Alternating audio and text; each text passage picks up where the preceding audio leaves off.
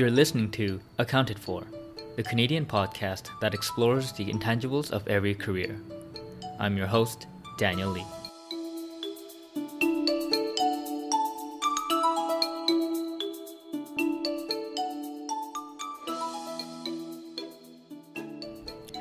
Hey everyone, happy Wednesday. I've been sick, sick for the uh, past week, so my voice is not as great, so apologies there. it's this weird Toronto winter that's spanning all the way into March, unfortunately. This podcast is brought to you by OMD Ventures, my platform focused on human capital investing.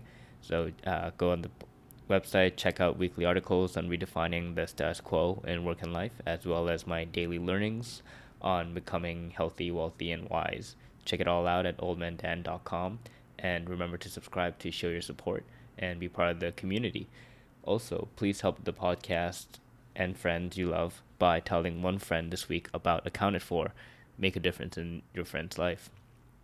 Also, something I am doing uh, that I recently created is that it would really help me improve the podcast and the overall OMD Ventures platform is to learn who you, my listeners, are. I made a survey that I would really appreciate if you filled out. It should take no more than five minutes of your time, and you can remain anonymous as well. Uh, please make the time to head over head on over to www.oldmandan.com slash podcasts so podcasts with an s. And yeah fill out the survey. It would really help me in really understanding who my listeners are and what you folks might want more of and i can constantly try to build out and iterate on the product as still a solopreneur and so without further ado today's podcast guest is raphael wong the director of strategic initiatives at thoughtwire on top of his role at thoughtwire Thoughtwire Raph is the founder of mytechne.io. That's spelled M Y T E C H N E.io. It's a company with a mission to create the tools to help you succeed in what matters most in your life. He is also the host of a monthly podcast called the Canvas series, where he explores creating systems for success with his guests. I met Raph through our past podcast guest, Luki, from episode 23, who thought Raph and I would have a really fun conversation. And we did just that on the podcast. We just jived so much on human optimization and just thinking about creating systems to make ourselves more effective. So there's a bit of a nerd out in terms of that element. Um, but in this episode, we generally just we bounce around on how Raph was able to build the role he wanted at Thoughtwire when he just first joined as a consultant to now becoming a director of strategic initiatives kind of a position he created for himself and also why he felt he left consulting too soon back when he was at PwC and what led him to create myTechne what it's like to just build out a, fo- a system just completely focused on his own curiosity and just much more i had a lot of fun talking to Raph, and i really hope you guys will find value out of this conversation as well so without further ado here's my chat with Raph.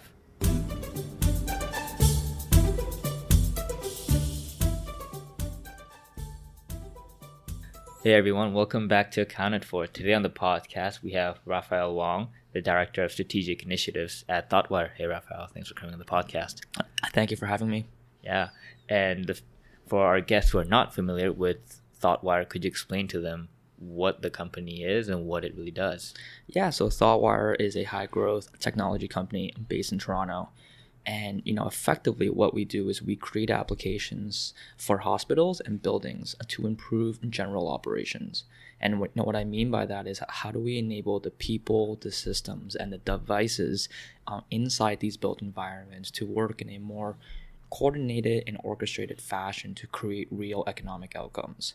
So to give an example in hospitals we've created applications that allows doctors and nurses and other care providers to work with the different um, devices and health systems inside the hospital to say you know to address a patient's needs before they deteriorate and enter into a code blue which is a cardiac arrest right? So we're effectively creating an application to get people to work together to save lives in the context of buildings it's really how can people inside the building both the tenants and building operators use technology and all the things around it to create a better experience, right? So you walk in, the lighting, the temperature, everything's adjusted to uh, your particular needs and preferences. We also, you know, give the building operators and managers the ability to, um, you know, address safety concerns like a lockdown or to uh, turn off energy, uh, like lighting to to save energy, right? Like when you know, like when you look around downtown Toronto, um, at night you see all of these lights on in all these buildings and you have to wonder like how much you know like, who's actually in these buildings at this time? And i would bet odds are there's no one in there. So why are these lights still on? Uh, how much energy is it consuming? And that's both from an economic problem as well as from an environmental problem so that's what you know that's what really Thoughtwire does okay and so it from from what i'm understanding it seems like the business model is kind of like similar to like a consultancy where you have people companies that come to you with a problem and you practically try to create a solution for them. It's not really more like a you know out of box solution. It's more uh, customizable. Uh, it seems. Uh, so I'd say over the last year, we've definitely shifted as a business model towards an a product led um, application approach. So in the past, we had our core platform and we had certain templates and solutions, and we do a lot of um, services work to customize and configure um, to the customer's unique needs. You know, as we continue to scale as an organization, and that's really been over the last, uh, you know, just over 12 months, we've created, you know, very specific products. So we have three specific products right now in hospitals and two specific products in buildings. And, you know, we can configure them to a certain degree, but, you know, like it is what it is. And, you know, we're trying to have you know more specific solutions so that it allows us to scale much um, you know much faster okay and I'm just trying to wrap my head around, just trying to actually visualize how this kind of product would look like. But is it mainly just like you're creating software that you implement inside the existing systems of a, like a client? Is that how it really really works? Yeah, so the um, you know we create software and it could be either mobile or desktop, and effectively this sits on top of those systems that we integrate with, right? So say if I'm a tenant, for example, and I and I walk into a building, I can use the ThoughtWire app and I can see, okay, so this is the um, the uh, temperature right now in the zone. This is the level of lighting, and then I can adjust it up or down depending on what those um, you know preferences are. And then from a building operator perspective, I can see um, all the uh, usage data for all the different systems in one place. And, and you know while that sounds very obvious right especially as a consumer and consumer tech we're used to seeing everything all in one place and it kind of makes sense. But especially but like in the enterprise world you know to find out you know what is your usage pattern in lighting to find out that you know if this um, if, if this particular light bulb or hvac um, element is broken where is it something as something as simple as that is often not readily available. You have to go back to the floor plans. You have to ask certain engineers. No one knows where anything is or how to access certain things. And especially in you know where we're heading right now a lot of the people who retains this knowledge about how to operate building systems they're approaching retirement right? And this new wave of i would say employees coming up um, you know, they didn't grow up with how to use a BAS system. They didn't grow up how to use an HVAC system. So our technology, you know, simplifies that. We bring, we aggregate the information together. We we put it into a very simplified uh, user interface, and then we give people ability to to um, you know send commands and controls into these systems without having to go into you know very specific um, you know complex um, and you know, siloed systems. Got it. And it, it, you know, it's funny because like we we we were introduced to each other by a mutual friend, Luki, who was a past podcast guest on Accounted For, and he was telling me about how oh yeah, Raph's a very systematic guy. I think you like talking to him, and as you're talking about ThoughtWire, yeah, it seems like it's practically creating a lot of different systems.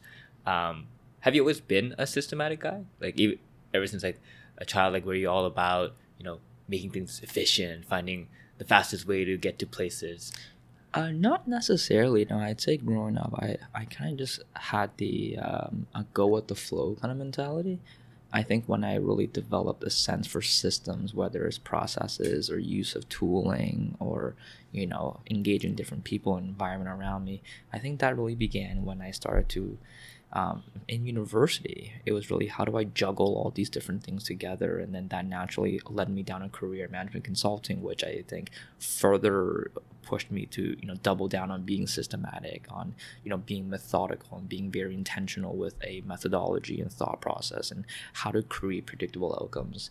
And then consulting helped me double down on that, and then since then, through my whole career journey, everything I've done has really been around you know how to be systematic so that I can you know um, organize information, get outputs, and yeah.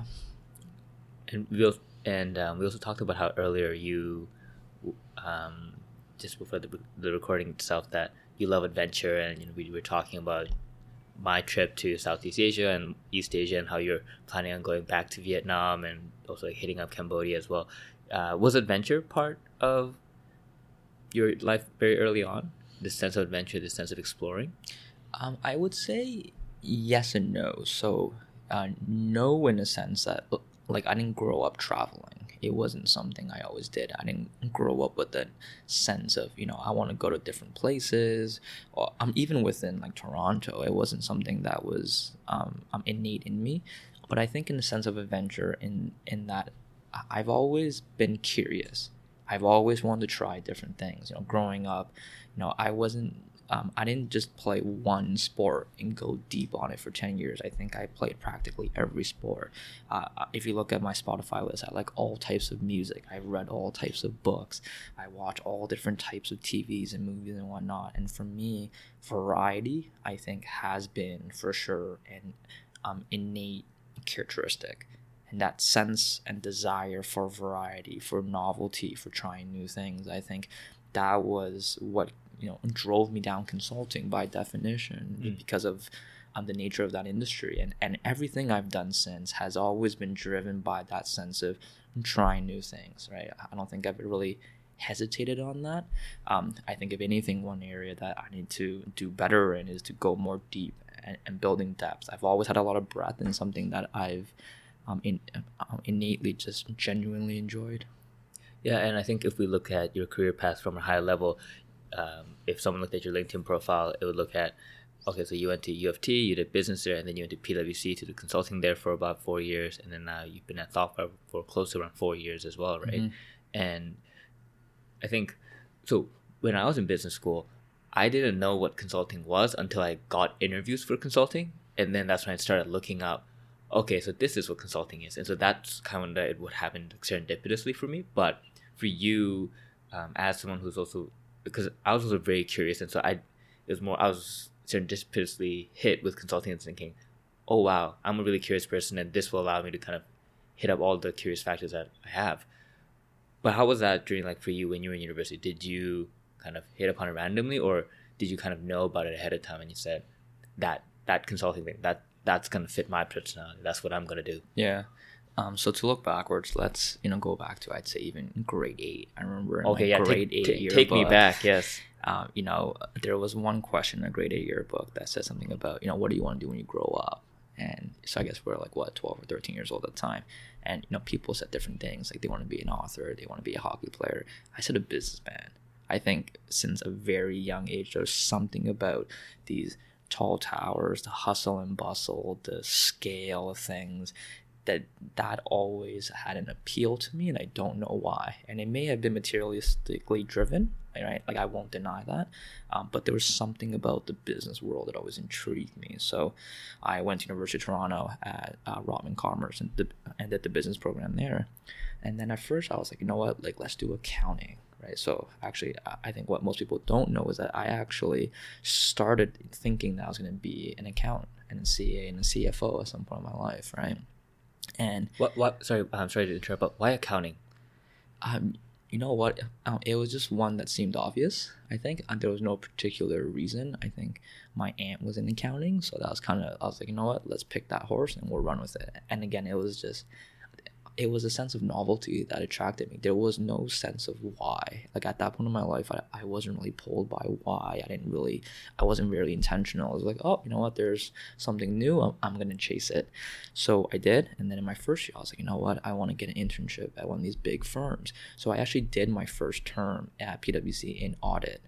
And I was like, you know what? And and I remember everyone saying no. Like you know, most people if they're lucky, they get their internship in their 30 or so on and so forth. I was like, no, like I'm gonna do what I can right now to get that job, and I did. So I got my um, internship, PwC in audit, um, and I was I was like 19 years old or something like that. I was super young. Is this like second year then, or Yeah, yeah. I just right at second year, and um, so I did that for a summer, and I was like, you know what, this is not for me, and I didn't know what was for me, but I knew that this was not for me, and I said, no, I can't do this and and I remember everyone going like, "Oh my gosh, like you know, like you're so ungrateful. You had this amazing opportunity. You're so young. Why would you, you know, like why would you not want this? Like, you know, suck it up. It's a good job. It's a good industry. It's rec-, and like all of that baggage, as you can imagine, both from family, friends, and just like the university community. And I was like, no, I I I, I just can't do it. It's just not for me. So I started to network. I built relationships in other aspects of the firm, and then I found my way into consulting. And I was like, okay, this sounds kind of interesting. And just so we're clear, I had no idea what consulting was. And then, so then in, in school, I joined the Consulting Association to learn more about it. And then, fast forward a couple years, I, I started my career in consulting after university. Got it. And you still did consulting at PwC though. So yeah. were you constantly keeping contact with the PwC folks and trying to find a way to return back to PwC as a consultant? Was that the intention? Yeah, that was always something that I thought about just because I already had relationships there. And like I liked the firm, I liked the variety. And I think at the time what they offered was a very generalist type program. You come in and you try different aspects of consulting, so different competencies, whether it's like strategy or operations or finance or technology or risk. And I was like, you know what? Again, it fed to my a desire for variety. I'm like, this is perfect. I don't got to pick a horse. I can just go and try different things.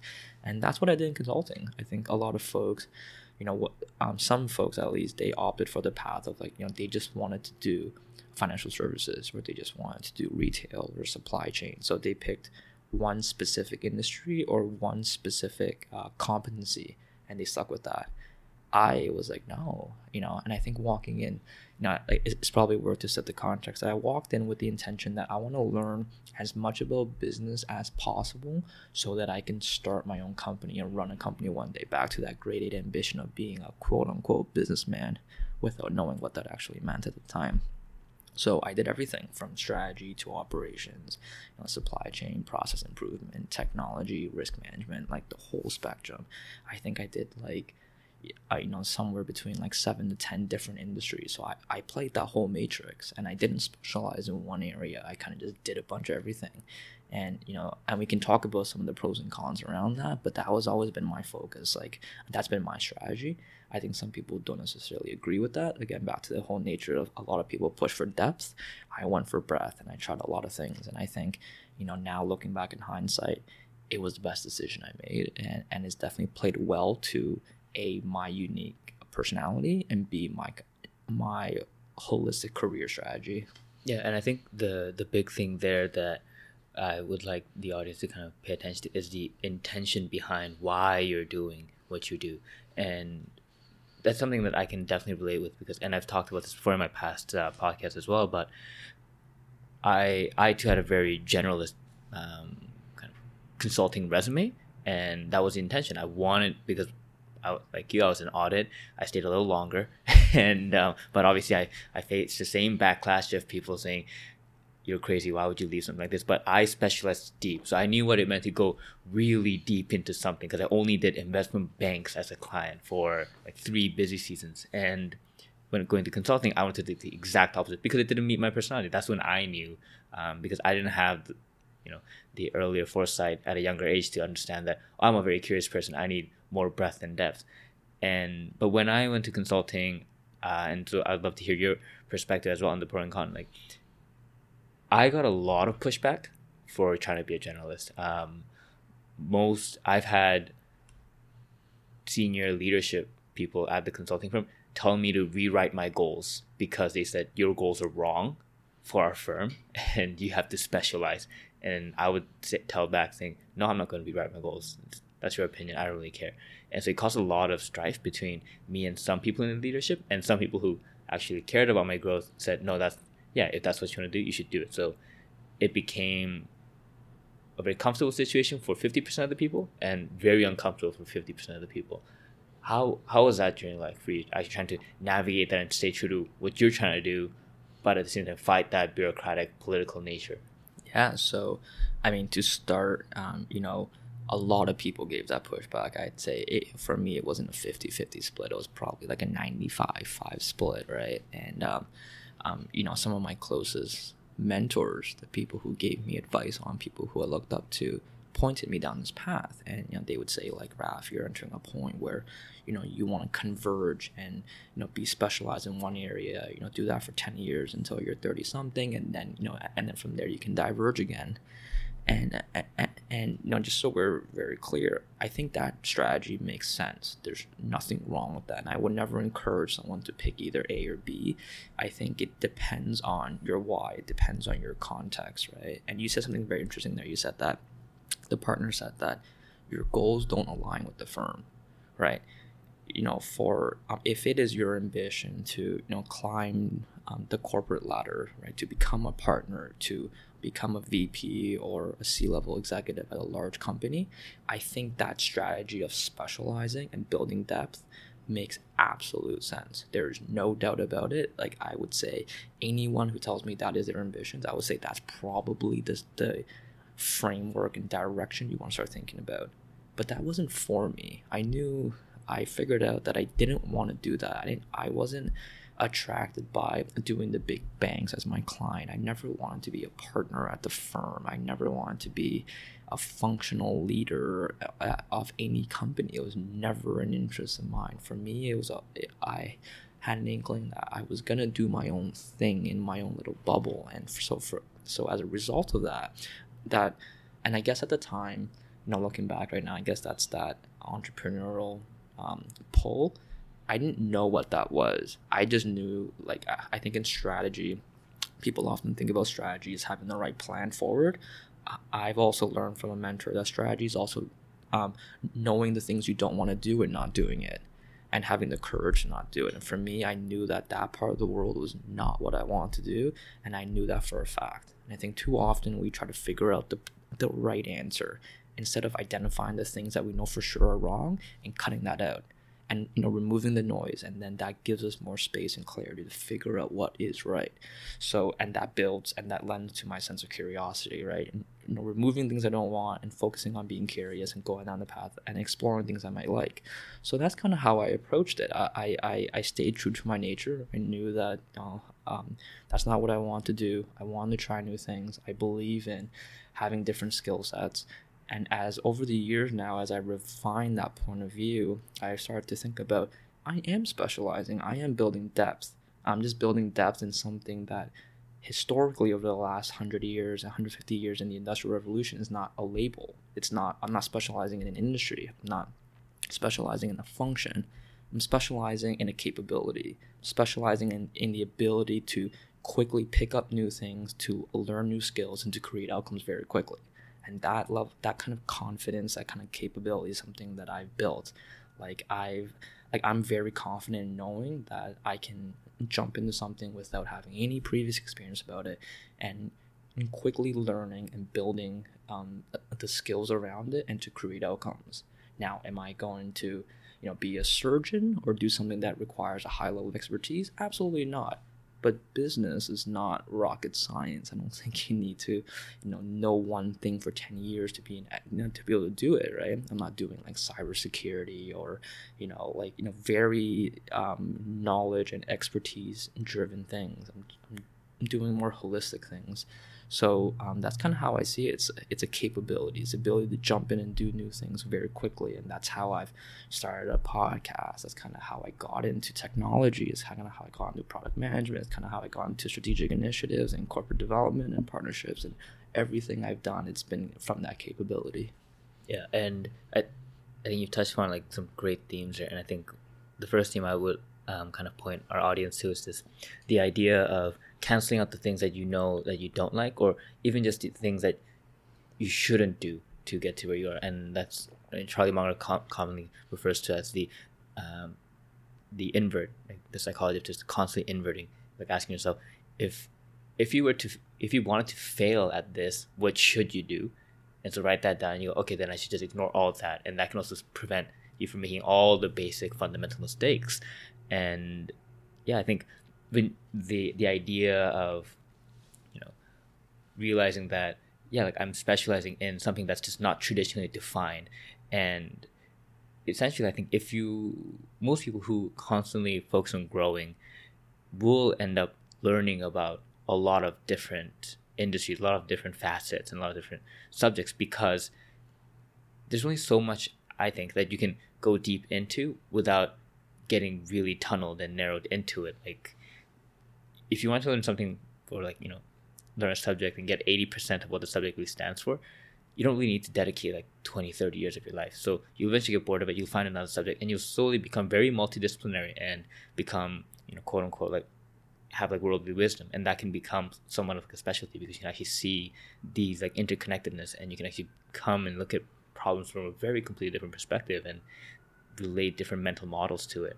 And i think you started like i think um, implementing that in your new role into thoughtwire but before we get there i want to learn more about what was that uh, inflection point like where you decided, okay, I think I've seen enough in consulting, and you decided to transition into the world of like a tech company? At what point did that occur to like? How did that decision making process go? Yeah. So, I mean, you know, to be very um, transparent and vulnerable here, and something I've never really shared before is if I have to be completely honest, I think I jumped too early. I think I made a suboptimal decision at the time, and and and there was some form of um, you know maybe regret too strong of a word, but um, I don't think I you know quote unquote saw enough of consulting before I left. I think I just wanted to try something else, and and and and it was also at that point in my life where there were a lot of changes going on, but uh, you know, primarily on the personal front. So I I decided to you know really take a like a revamp and a like a reinvention period. And so happens that was also when I left consulting and jumped into ThoughtWire. But you know, I just want to be very clear with everyone that I think you know, um, you know, looking back, uh, I was I was just getting my momentum in consulting. I was just getting quote unquote good or um, at it, right? I was just I was just learning how to figure it out, how to manage a team, how to lead a strategy project, how to create a plan, how to execute on it, how to lead, you know, three or four people on my team. I was just figuring that out and I jumped. And in hindsight, I should have played that out for another like year or so to really stretch out and flex that muscle. I had just learned a new skill and I jumped off it. And I should have practiced it a little more. And again, these are some of the weaknesses that I've been working on in my own life, both personally and professionally. So that was kind of it. I, I, I jumped. I want to try new things. But I think what's really important, again, you know, back to this notion of strategy from a career perspective, you're going to make the wrong choices along the way, right? But again, I knew that my, my, my capability to iterate, and again, that's something that I really built, built a lot of depth in. It's like I have a direction right? And I don't think you know whether I stayed in consulting or jumped in software, that direction would, would uh, still held true. That why that that north star still held true. You make decisions along the way, and you iterate and you improve along the way, and then you maximize and you optimize the opportunities in front of you to get there. So when I jumped, I was doing a lot of software stuff. I was learning about agile methodology. I learned a lot of great skills that, especially on the agile front, that continue to hone and refine my point of view of the world and life and career business. But i think i could have done better if i stretched out the consulting piece. But i was like you know what? I'm here right? And this is the path i picked. How can i like you know what is the next step that i can do to to course correct and I think too often we get stuck in this analysis paralysis world, especially in the career front. Like I don't know what to do. I don't know what to do. And and we think that the next decision is the end all decision, that this decision is gonna, you know, forever define who we are. And and that's just not true. I think especially in today's world, you can course correct. You can iterate. I don't think most career decisions are truly crippling in that if it, it will forever force you down a path that you can't you know turn back from or change and that's kind of what i did i jumped in this world i learned about software built built tech you know managed projects delivered on projects i did that for a bit and i was like you know what i don't think this is who I am. And I always kind of knew I wanted to learn the skill to bring it back to the business front. And that's kind of where this whole chief of staff and strategic initiatives thing started to unroll. And now I'm kind of doing the best of both worlds. I'm, I'm taking all the things I learned in software and agile delivery, I'm taking all the things I did in consulting, and I've effectively created a new role and I mashed them all together. Right. So I've course corrected, and this has been a three, four year process. And um, I think a big thing I want to highlight is the that mindset of decision making. I think the decision making framework that um, is commonly thought about is how do I optimize to make the right decision when I think it's more about how do I optimize to get the best options on the table because when you have two options and one is so obviously better, like if option A is so much better than option B, then there's nothing to have a dilemma about. But your process comes from A and B being very similar. And I think what you have to control for is are A and B both good options? Are they both good options that I've come upon? And then if that's the case and you, you, you don't know, you have to pick A or you have to pick B and then yeah, you have to course correct and iterate. And I think a great analogy was just you know, if if you got into Harvard and Stanford and Wharton, they're all great options. It doesn't matter which one you pick because you're not even going to know what if and the what ifs of the other options. You pick one and then you iterate afterwards and you just make, you know, you make changes, you learn, and you go forward. But if the options were, it's either going to university or not going to university, then you have to decide there. That's different. Um, and I think that kind of framework is not really applied as often. People tend to focus too much on making the right decision when the reality is you just can't know. If you knew, then you should just be a fortune teller, right?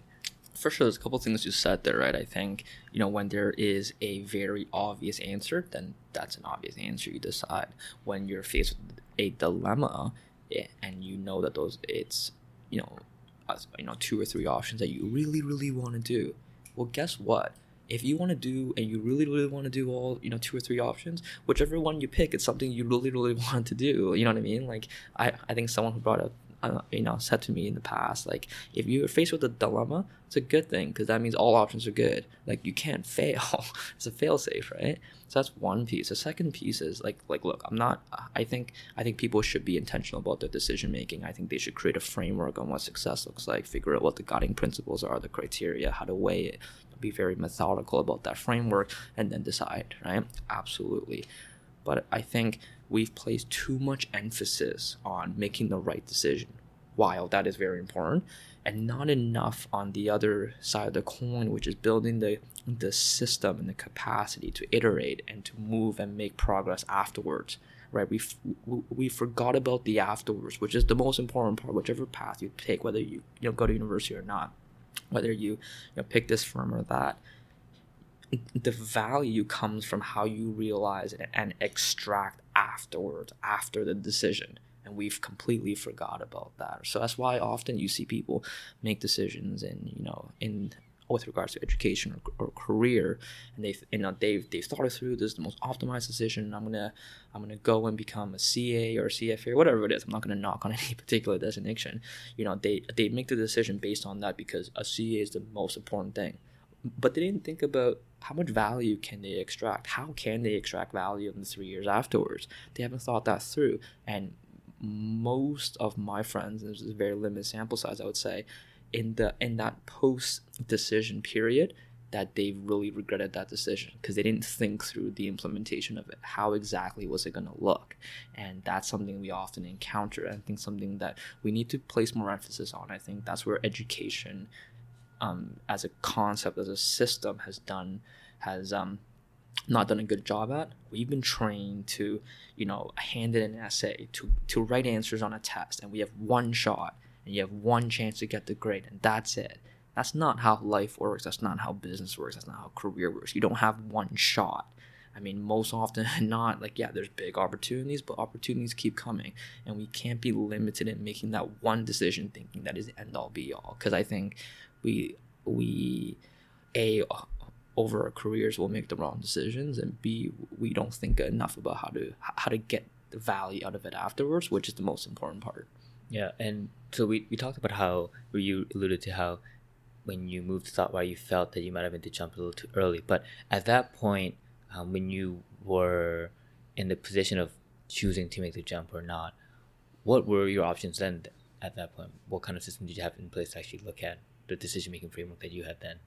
When I uh, jumped and joined ThoughtWire, Yeah. I think at the time it was to stay at PwC. Mm. Um, there was another there was another opportunity, which was a client of mine that I was going to go work for in a similar capacity. I was going to work with the CEO on just business related stuff, on how to grow the company and whatnot.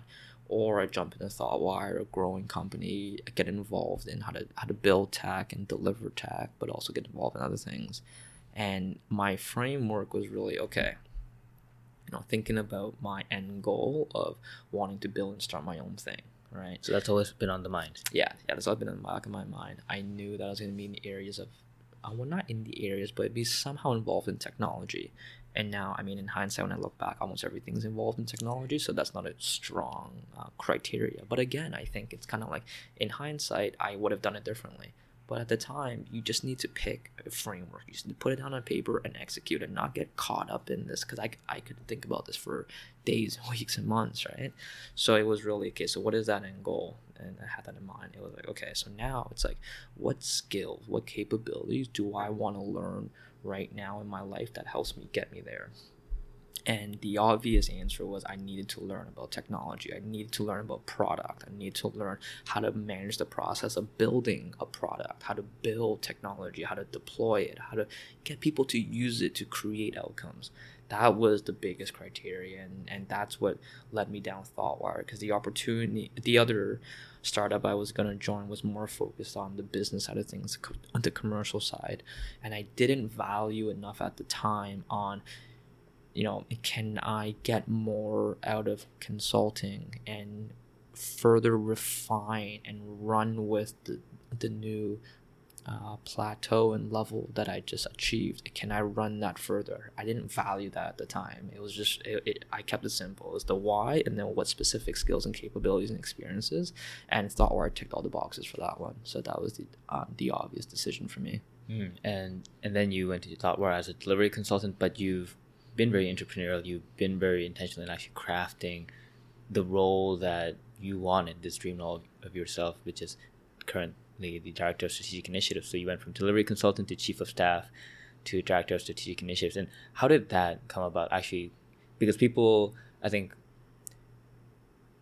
the common belief is that yeah, if you want to try a lot of different things and see a lot about just how a company in general runs, like you know the marketing, sales, or what what have you, go into a startup you'll get to touch a lot of different things.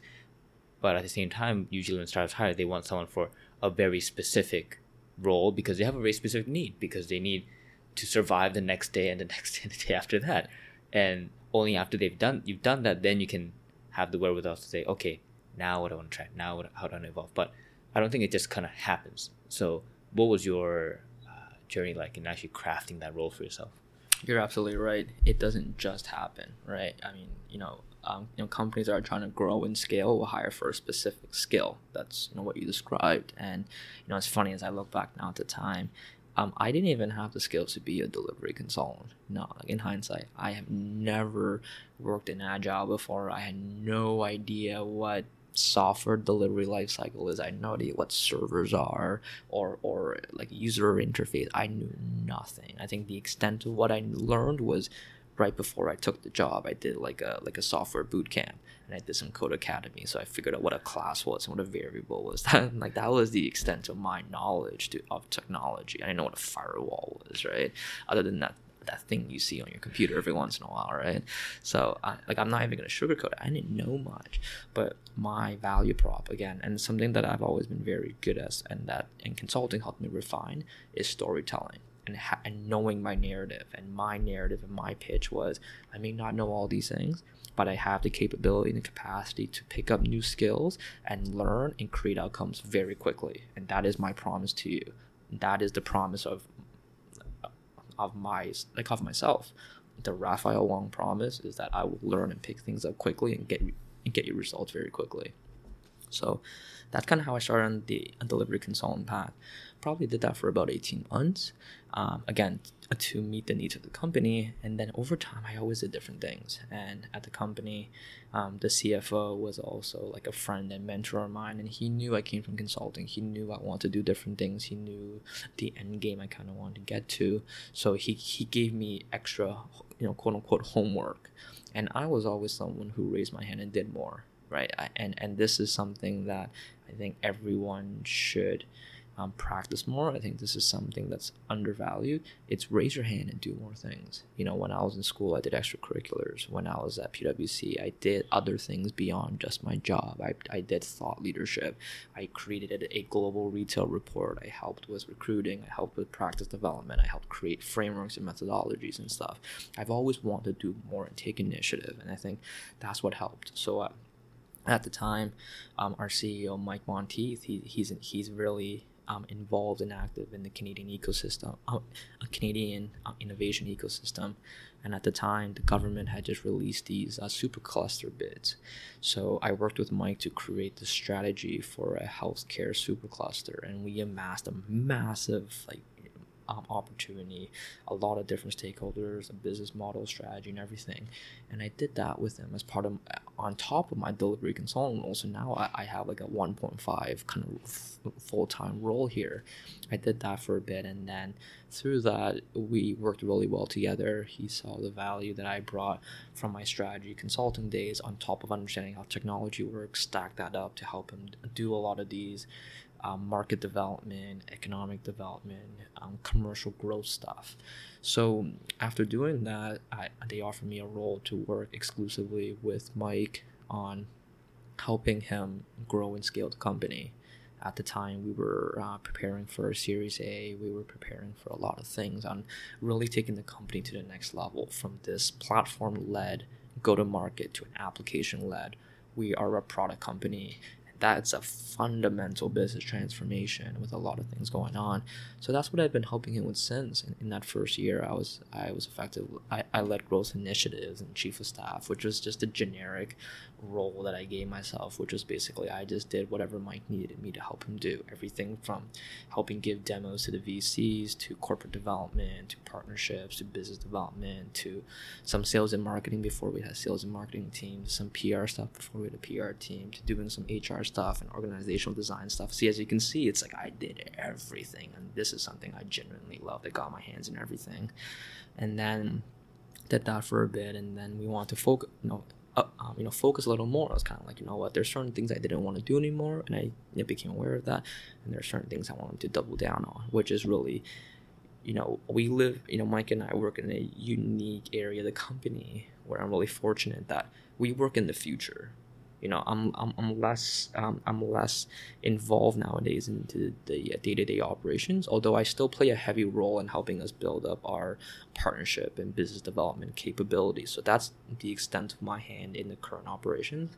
But my other hand is really dipped into you know what is the future of the company? You know where is Thoughtwire going? What is our messaging? What is our narrative? What are other areas that we can unlock to create new opportunities to open our market, our addressable market for ourselves as a company and create a bigger pie so that everyone wins, including ThoughtWire. And that's the unique world I live in right now, which is, you know, um, extremely fulfilling. And all of this ties into learning how Mike thinks, learning how Mike thinks about growing and scaling a company in a responsible and sustainable manner, all of which will give me the skills and experience to do it myself one day. Got it. And can you can you share like one example of a kind of future looking strategic project that you would be working on, like actually doing, or is that too confidential? Um, I would, I would. So you know, without giving too much details, yeah. you know, ThoughtWire is involved in the built environment, and a unique point of view that we have is that you know there's a lot of conversations right now in the world around smart cities and what does that look like, and our unique point of view is that you know, 80s uh, uh, North Americans spend 87% of their time indoors, right? Yet most smart city initiatives are, you know, traffic related or parking related or, you know, putting phone chargers in parking benches and, you know, putting lights in, you know, um, public spaces. And all of that's important from a safety and sustainability and whatnot perspective. But what about what happens inside these buildings? What happens inside these built environments? And how do we interface the inside and outside worlds together? So that's really something we're thinking about is how can our point of view into built environments, you know, right now in hospitals, long-term care homes, and commercial buildings, how does that point of view, you know, plug in um, into the larger smart city fabric? That's something I'm constantly thinking about right now. Got it. And while while you're doing this, while you're building out, you know, you gain the trust of the CEO, you put your hand out, create this position for yourself, create this opportunity for yourself. Uh, you also, you know, have been slowly dabbling into now branching out in your own entrepreneurial route. So, uh, when he connected us, he also mentioned that, oh yeah, Raffles has a podcast called the Canvas Series, and so you guys would jab over that. And so, you know, you've you've been in the podcast game longer than I have. I think you started back in like 2017, and how how did that come about? The like you know tell the audience about you know what Canvas series started out as and why, and how has it kind of grown to uh, what it is right now.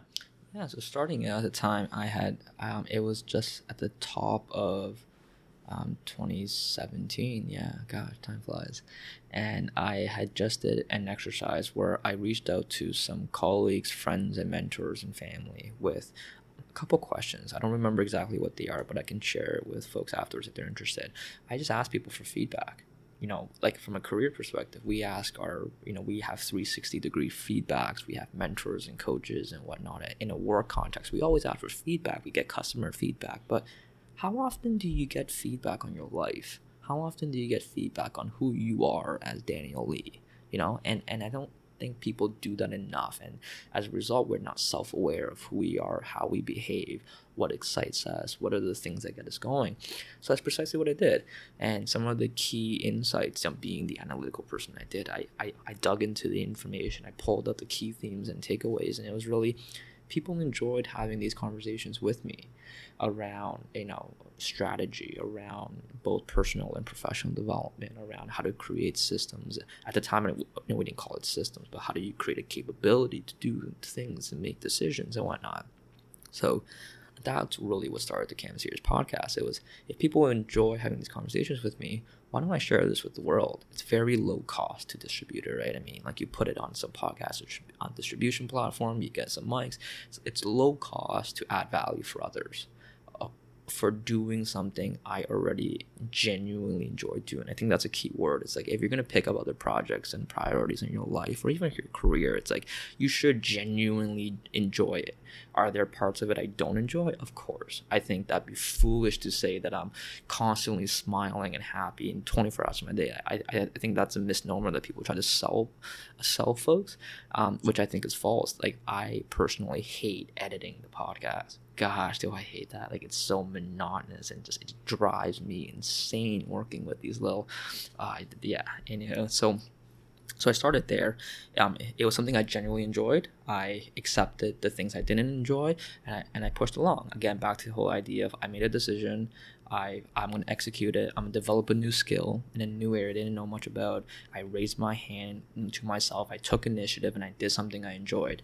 So that's where the Canvas series started, and and, and I called it the Canvas series because there's this idea that you know um, I use a canvas as a metaphor for life in that too often in the uh, personal development or you know business book world people prescribe these rules these like you got to do these five or ten things to be successful and i think that's false and i think that when it comes to how you design your life both you know personally or professionally or whatever it is it's up to you so it was my job through the Canvas series to give you the paintbrushes and the colors, which is really to give you the tools and insights for you to design your own life. I am never to tell someone like you got to do A, B, or C. And even in this conversation, I, I keep saying like if that's you know if you want to climb the corporate ladder, that's something you should think about. If you want to do this, it's something you should think about.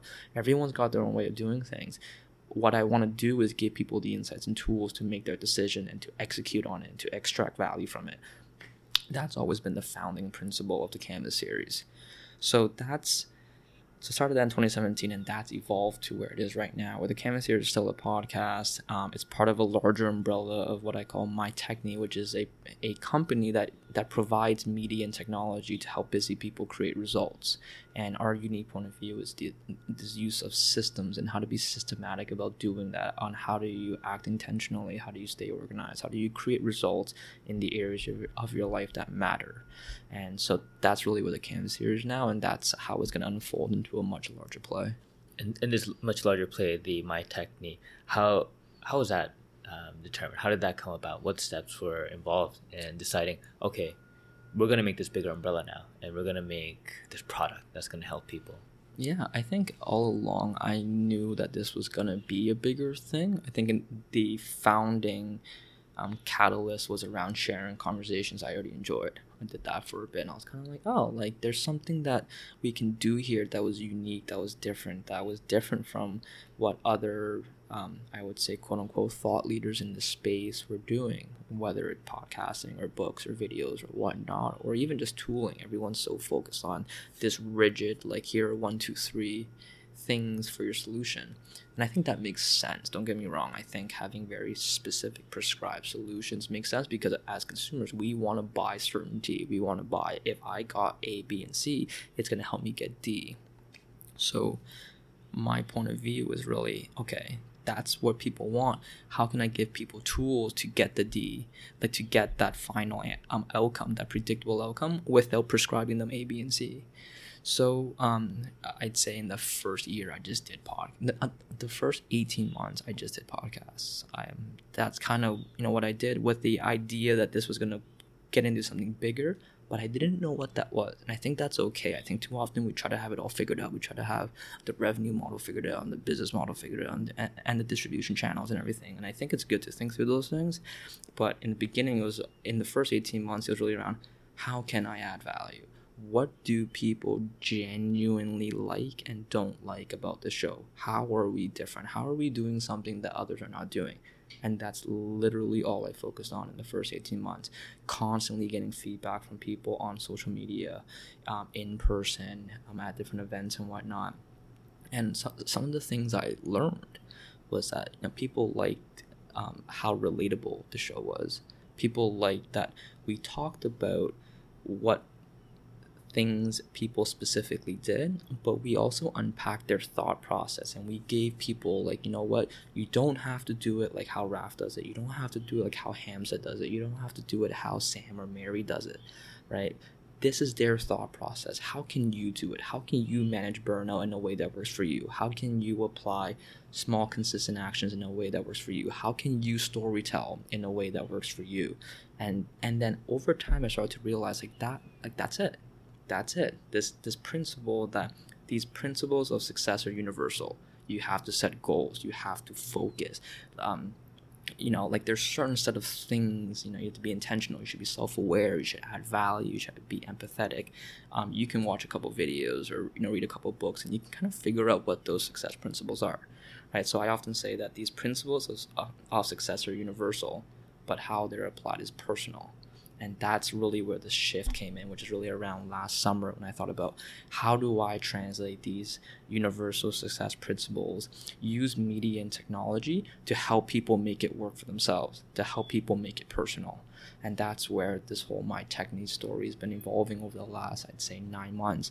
And the word techne i, I came across it randomly on a podcast which is uh, an ancient greek word about the skill or art of making or doing. It's practical knowledge. It's for the everyday person. Um, I, I, think at the time in Greece there was theoretical knowledge, so the people who debated and talked about philosophy and higher order kind of thinking, and then there was the everyday person, the craftsman, the people in medicine, the people in art or food and agriculture, whatever it is, and they had this practical knowledge that worked for them. It was context dependent. It was about creating outcome and value. And I'm like, that's literally my point of view. It, it captured it all perfectly. I, I want to give people tools that they can apply in their own context and their own situation to create something meaningful, um, a, a, a unit of outcome that is valuable for them. And that's where myTechne came from. And that's where everything we're all focused on. Like the canvas series now is really focused on busy people and how they're creating systems in their life in their unique situation to create the outcomes that matter for them. And what are these systems? And like how do we enable people to do that is the uh, problem we're tackling now. Got it. And so myTechne right now is it um have you started actually monetizing like generating revenue and products out or is it still kind of more in the incubation like constantly testing and trying to refine the product? Yeah we're still in the incubation stage you know right now for um, you know my goals is to really stabilize the content engine piece right? Because we're creating content both in terms of like social media content um, the monthly podcast. We've also launched a weekly podcast which digs into the theories behind these systems. Um, we're gonna launch a blog series soon, and the content engine uh, isn't just for um, content. It's uh, I mean, of, of, course, it's there to you know like to educate people, to add value, to create a brand for ourselves, but. I would say the, the actual fundamental reason why I'm doing all that is to gather requirements and feedback when I interview my guests, and I hope to have you on the show one day as well, is I want to understand how do you create your systems as a guest, and I want to start identifying those configuration points. And then when I launch the podcast, I get feedback from people in person through social media. Oh, what's working for you? How do you def- how do you design your system? How is yours different from Daniel? So on and so forth. All of this is amassing into a giant R&D exercise, a giant list of requirements and design principles that I'm going to start prioritizing and sorting through. And that's going to make the version 1.0 of the product, which we plan on launching later this year. We plan on getting a beta for an MVP on the later half of 2019. And I want to start, you know, turning these insights into a real product to help people do that. Got it. Yeah. And honestly, like I'd, I'd love to come on, uh, yeah, the Canvas series in the future and, like, you know, talk, talk to you for like an hour about systems. That definitely yeah, is going to be sure. a, it's going to be a fun time.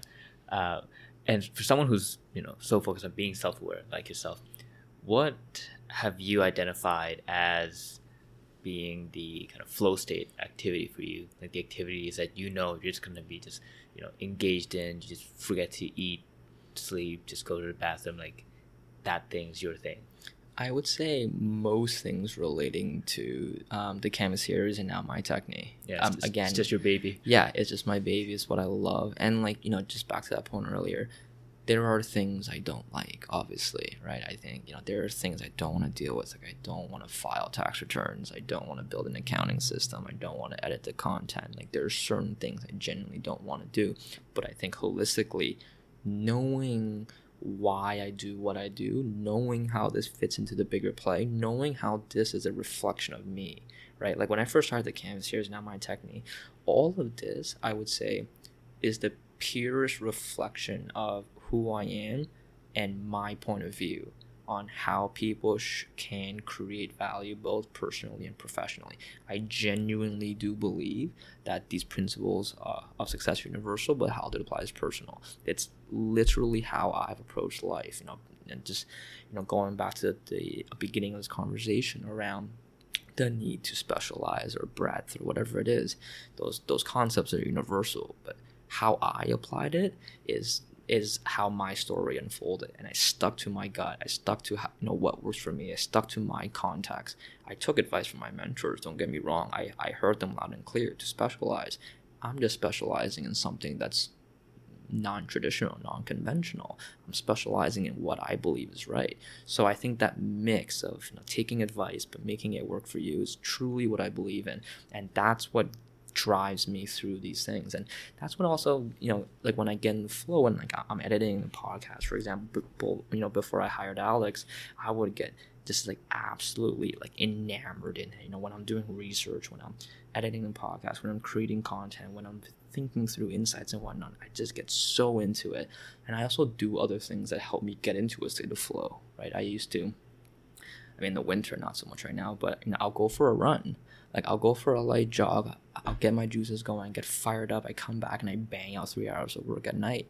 And and like I think through different things about, you know, what are the triggers of flow and how do I use that um, at the right times to get me into a flow state. And, you know, Steven Kotler, you know, talks a lot about this in the Flow Genome Project about what are those 20 triggers. Again, everyone's got triggers that work for them. You need to find what works for you. And it's a really iterative and experimentational process and that is what I've built a capability around and I've gone deep on. I'm very self-aware and I'm very intentional and systematic and diligent about the experiments I create in my life to learn new things and to adapt new skills and to create outcomes.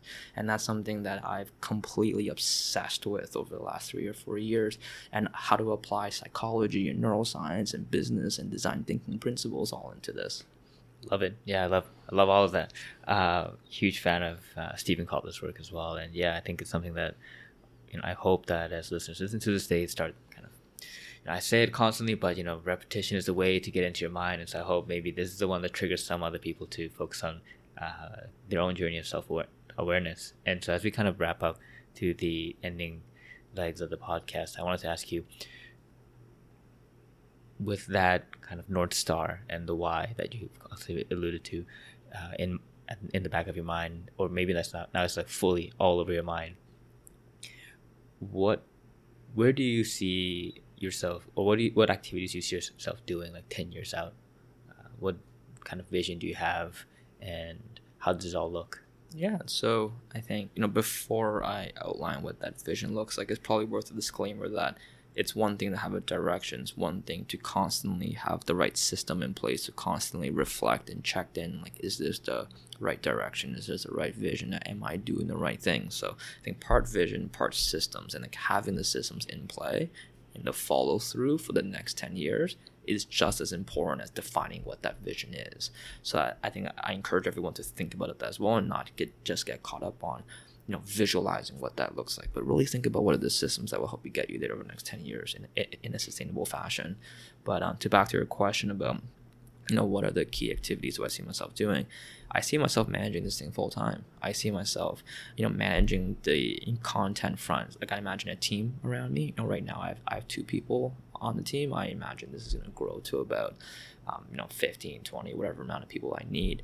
We're going to continue to create content in this space. We're going to continue to create technology the key product in this space and, and continue to establish ourselves as the thought leader. And effectively what i want to do is create this and and define the standard of what is a productivity and life system and how can these systems these combination of process tooling people environment help people organize their life how people navigate all the different priorities in their life which is really where the world's going right? This work life balance mentality is disappearing. So how do you manage all these different priorities? And i see my day-to-day really being an operator really setting the direction of where the team's going and operating it holding people accountable I'm a, I see, you know, I'm my leadership style is generally pretty flat hierarchy in the sense like I like getting into the like the weeds and and you know like you know rolling up my sleeves and getting things done. Again, not necessarily things I want to do, but knowing that if I roll up my sleeves and get the things done, it moves us closer towards that vision. I'm all in. So if it means I have to, you know, do some customer support, if it means I gotta create content, it doesn't matter what level it is. It doesn't matter if this is my company or not. I will do what it takes to move us forward, and whatever activity that entails at the time, I will do it. I think. I think. Got it. And if the twenty-year-old um, Raph, you were to see that Raph right now, what uh, what advice would you like to have had at that twenty year old stage? You know, you were probably like third year in UT. You decided you're gonna leave audit, not, yeah. and not do it. What advice do you kind of wish that you had gotten at that stage? Uh, so if I had to, there's so many, but if I had to pick one advice, it would be to the sooner I can be self um, practice self awareness and be intentional about that, the better it is. You know, I think I always had some sense of self awareness and intention, but it was always unconscious. So, so not necessarily intention, but like I was always unconscious about. Oh, I knew I didn't want to do this. I kind of knew what I, you know, like what I want to do and stuff. But I think the more I can practice that sooner, the more I develop. I think the confidence to act on that um, I think the easier things would have been, I think I would have enjoyed it more, right? Like while I got certain feedback to not leave audit, while I got certain feedback to specialize, and I still followed my gut, it wasn't easy. you know and I, and I think that's something that's often not talked about it's like oh you know it sounds like i did all these courageous things and i and i went against the masses and i said no like you know fu audit's not for me um that wasn't easy at all that that that um, that was not easy and i think having more confidence in that decision would have made life and that journey more enjoyable because it was not easy and i think that's something that people need to you know, come to terms with. And I think having more self awareness and developing confidence and courage around that would have definitely helped at the time. Yeah, I think that that's uh, that's a great one.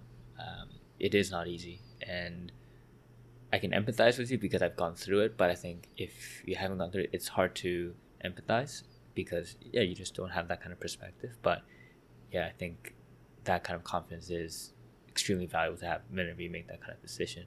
And so the last question is you know you and i we both read a lot we love reading what book do you gift the most and i know for different people you might give different books but just from your mental memory which book have you ended up giving the most i think one book that i always recommend people to read is sapiens I, I don't know exactly why it, it doesn't necessarily benefit from a business or personal development perspective, but knowing, I, I think the history, and this is a very high level, obviously, um, version of humanity's history, right? Like you can go into this for decades if you really want to, but knowing the history of our species, knowing how we got here, knowing what helped us survive and become what we are today, I think helps us a appreciate what being human is, be appreciate what you know like appreciate how we you know become what we are and then how can we leverage that into the future. You know we started off as a very mm, average normal species on this planet. How did we become um, you know, like at the top of the food chain. How have we built all these things? How have we gone to space? How have we built all these high-rise towers? It's something that you know, like like it should provoke a question of why and how, and then understanding that and knowing that, how can you tap into that? And you know, just a quick um, insert from the book, The Imagined Order. Like, what is that? And how do you leverage imagination in your life to create outcomes so significant as what our species have done? I think that's something that everyone should really think about. Nice. Yeah, great suggestion. And where can our listeners learn more about what you are doing? Where can they go? So I think on LinkedIn they can find me at Raphael Wong, um, and I would say on social media they can find me at myTechne.io, and that's also our website www.myTechne.io. They can learn about the podcast, the content, the technology we're building, the mission of the company. I invite everyone to participate in this conversation. I think in our generation in particular, how how we even we're growing up in a society where there's so many priorities and noise and things going on how can we collectively work together to, to share knowledge and insight so everyone does things that work for them and we you know and we create outcome together and i think that's going to make the world a better place excellent yeah and i love that message as well and thanks so much for coming on the podcast and sharing your story with uh, myself and my listeners Raph. appreciate Thank you for it. having me yeah have a good one